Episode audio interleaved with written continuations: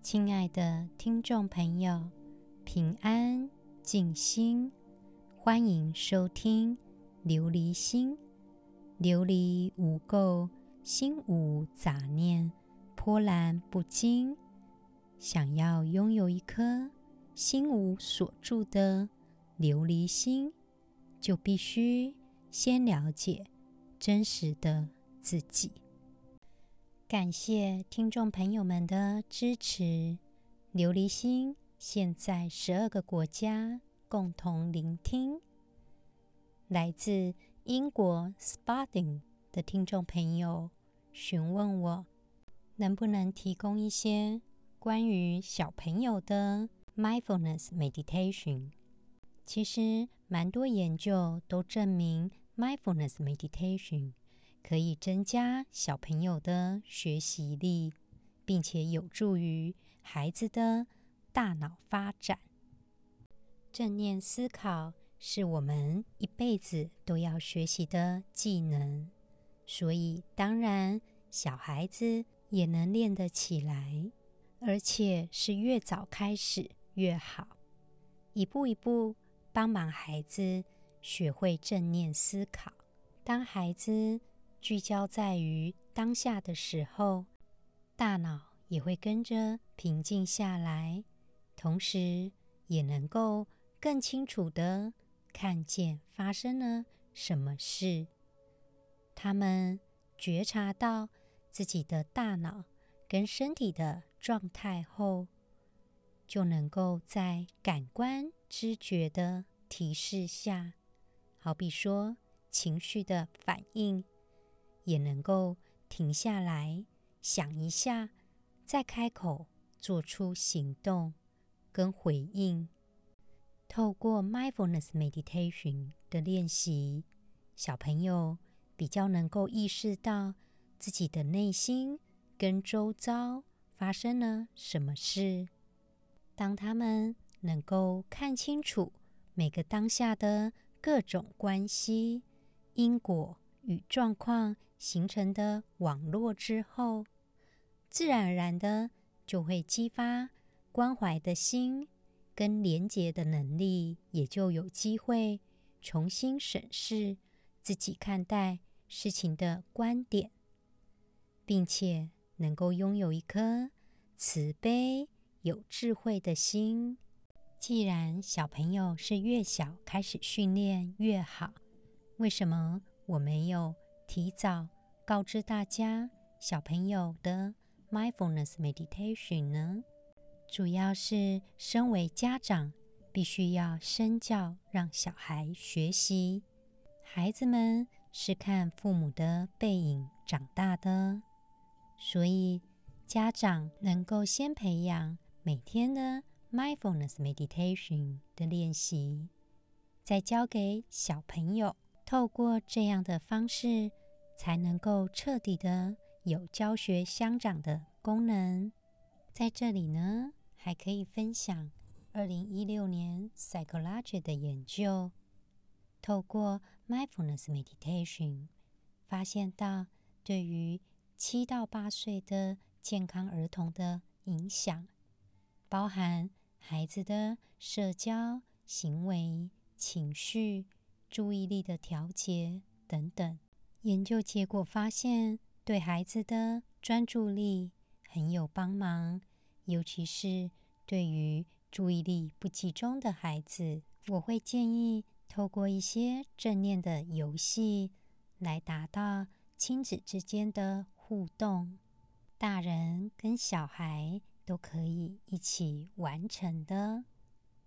我们现在就可以开始。来做一下 mindfulness meditation 的练习，Butterfly Body Scan 蝴蝶身体扫描。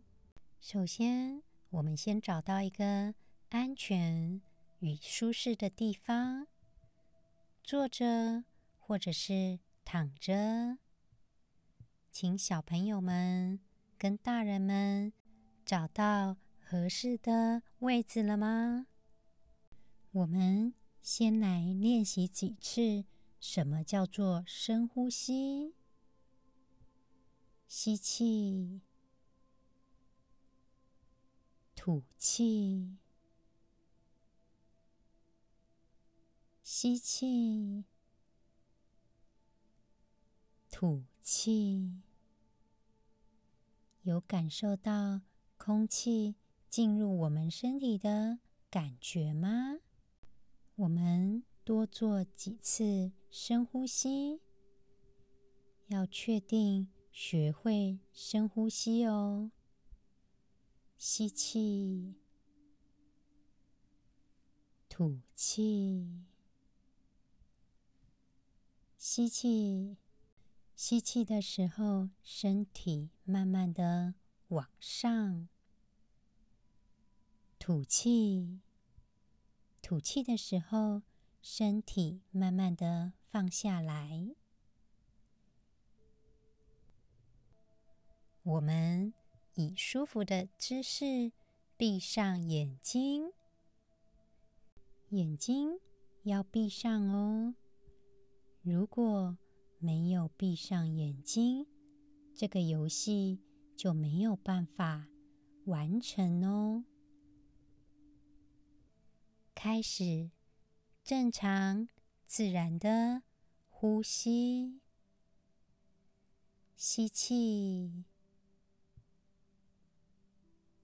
吐气。我们试着深呼吸几次，吸气，吐气。注意一下空气进入我们身体的感觉。小朋友们，了解到什么叫做深呼吸了吗？我们继续深呼吸，吸气，吐气。在深呼吸的时候，眼睛还是要继续闭着哦。现在开始想象前面有一只很美丽、很美丽的蝴蝶，它的颜色是我们最喜欢的颜色。我们。开始想象这只蝴蝶的样子。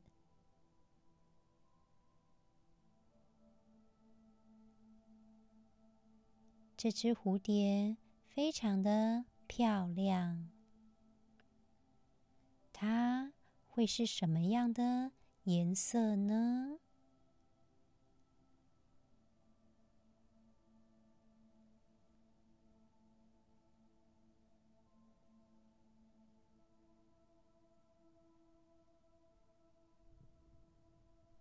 我们眼睛继续闭着，继续呼吸着，想象美丽的蝴蝶就出现在我们的眼前。现在，蝴蝶慢慢的开始飞了哦，它会。停在什么地方呢？这只漂亮的蝴蝶决定停在哪里呢？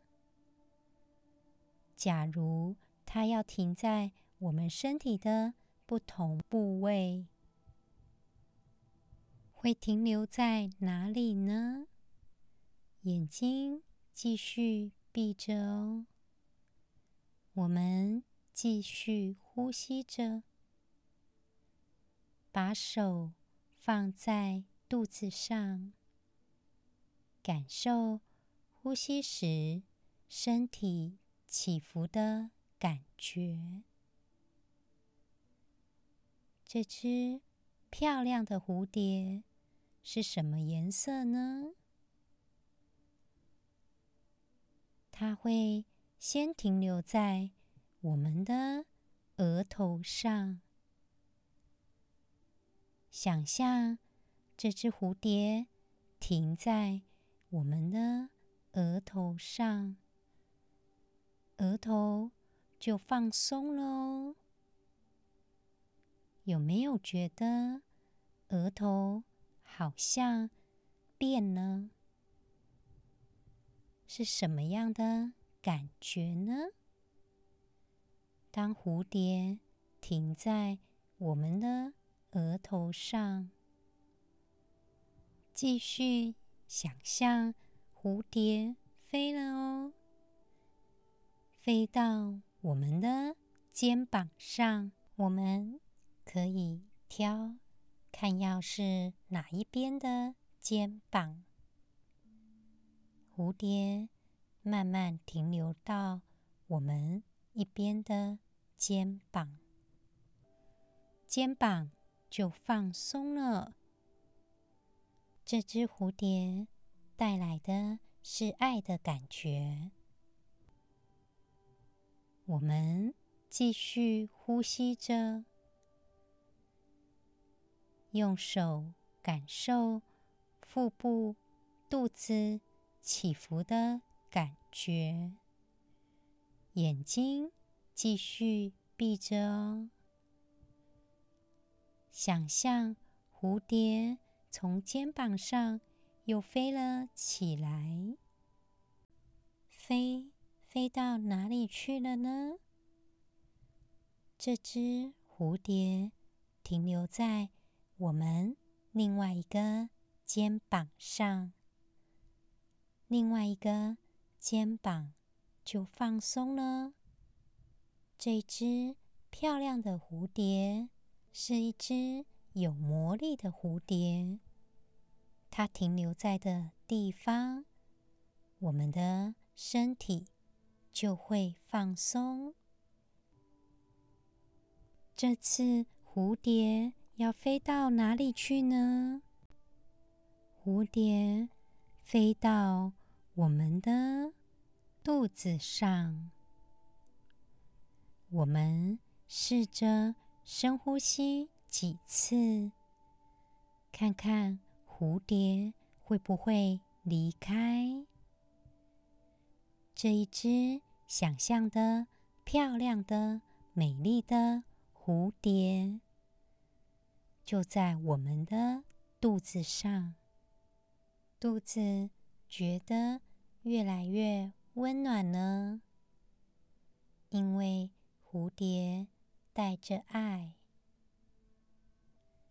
继续深呼吸几次，吸气，吐气。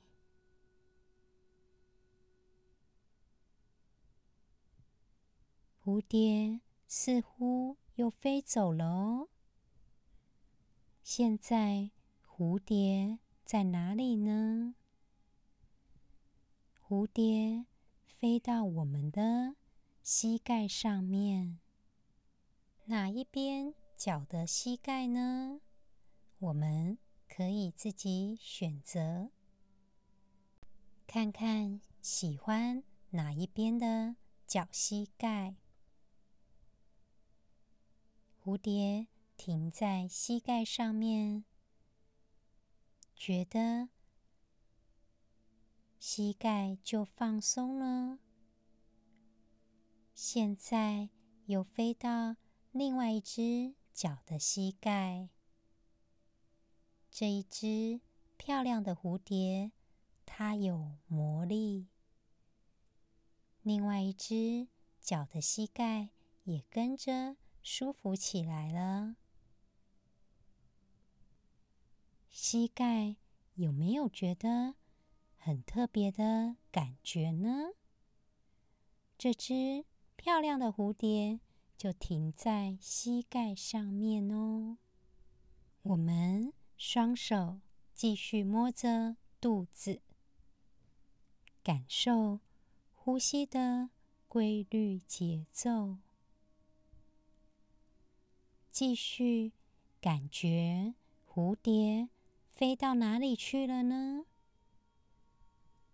蝴蝶飞到我们的脚趾头上。我们可以选择是哪一只脚的脚趾头，是哪一只脚趾头，自己可以选择哦。当蝴蝶停留在脚趾头的时候，脚趾头就放松了。接下来继续呼吸着，注意呼吸时规律的感觉。现在我们慢慢的把手离开自己的肚子，深吸一口气，把手高高的举起来。现在吐气，慢慢的把手放下来。蝴蝶要飞到哪里去了呢？蝴蝶飞到外太空里面去了。我们把眼睛张开。这个 Butterfly Body Scan 在国外五岁以上就可以做练习了，主要是帮忙孩子们可以练习把注意力集中，让他的感官觉知可以做一个转换，从练习当中。也可以培养孩子们的洞察力以及专注力。大人们也可以多做几次，其实也是一种简单版的身体扫描。接下来，我们继续《金刚经》第十五品的意涵：须菩提，若要小法者。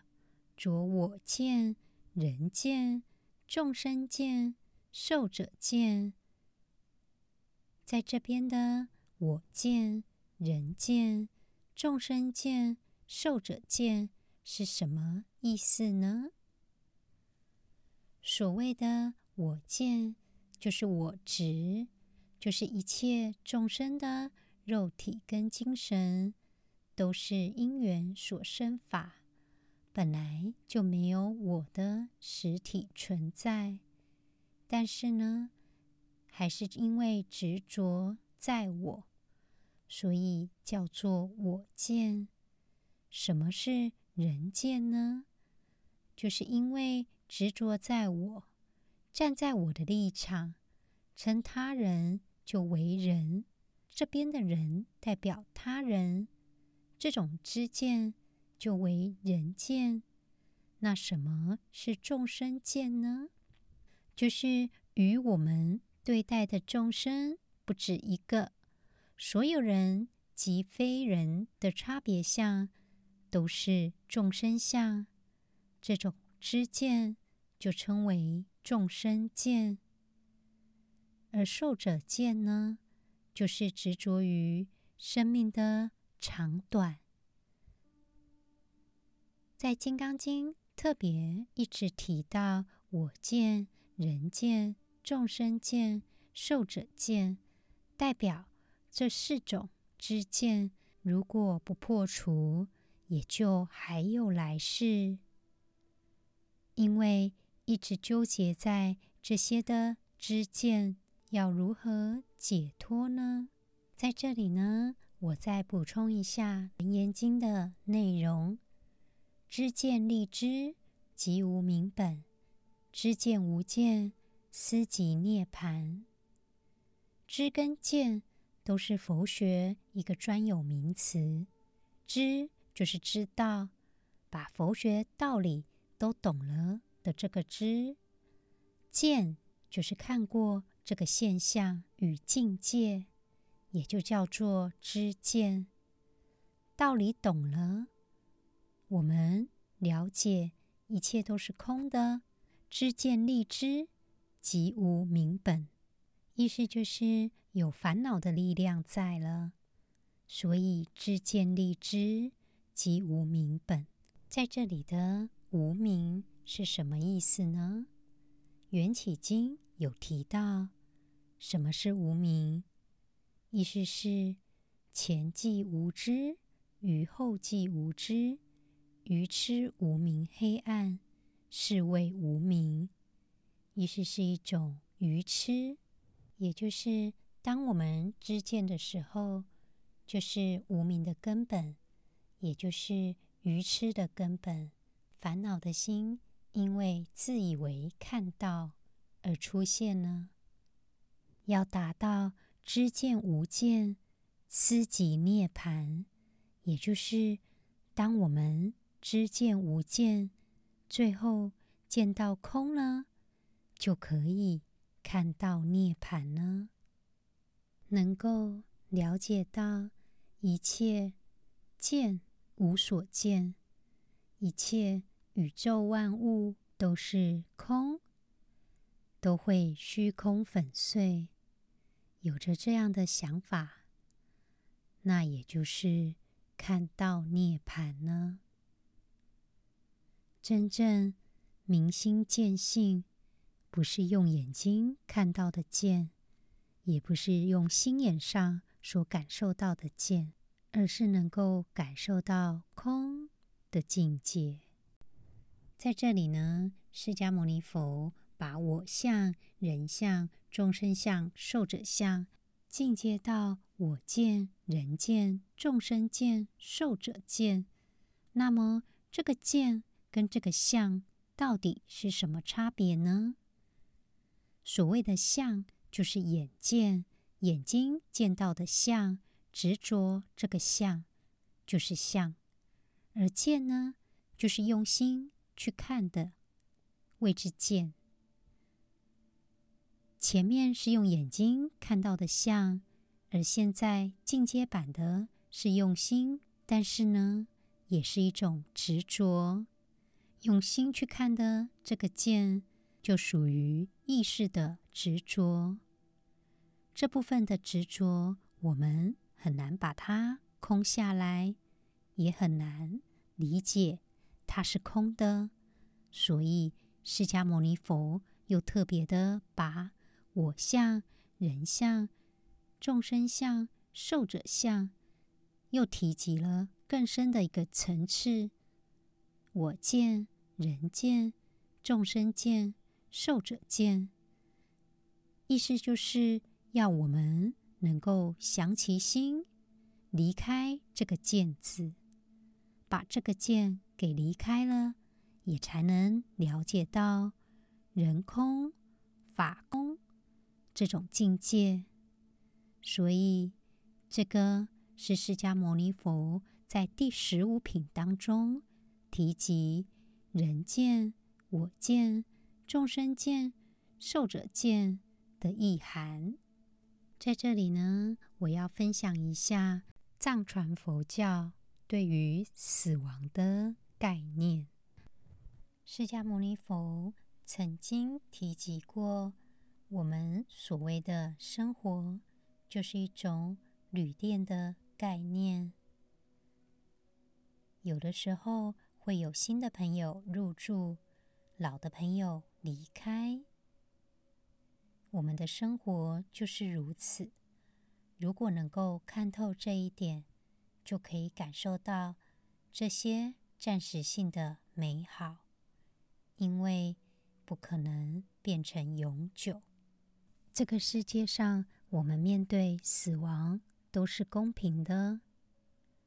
当我们离开的那一天，可能有三天我们会还记得自己的家人的名字，但是到了第四天、第五天，可能只记得半个字，差不多。到第十天的时候，我们不记得谁是谁了。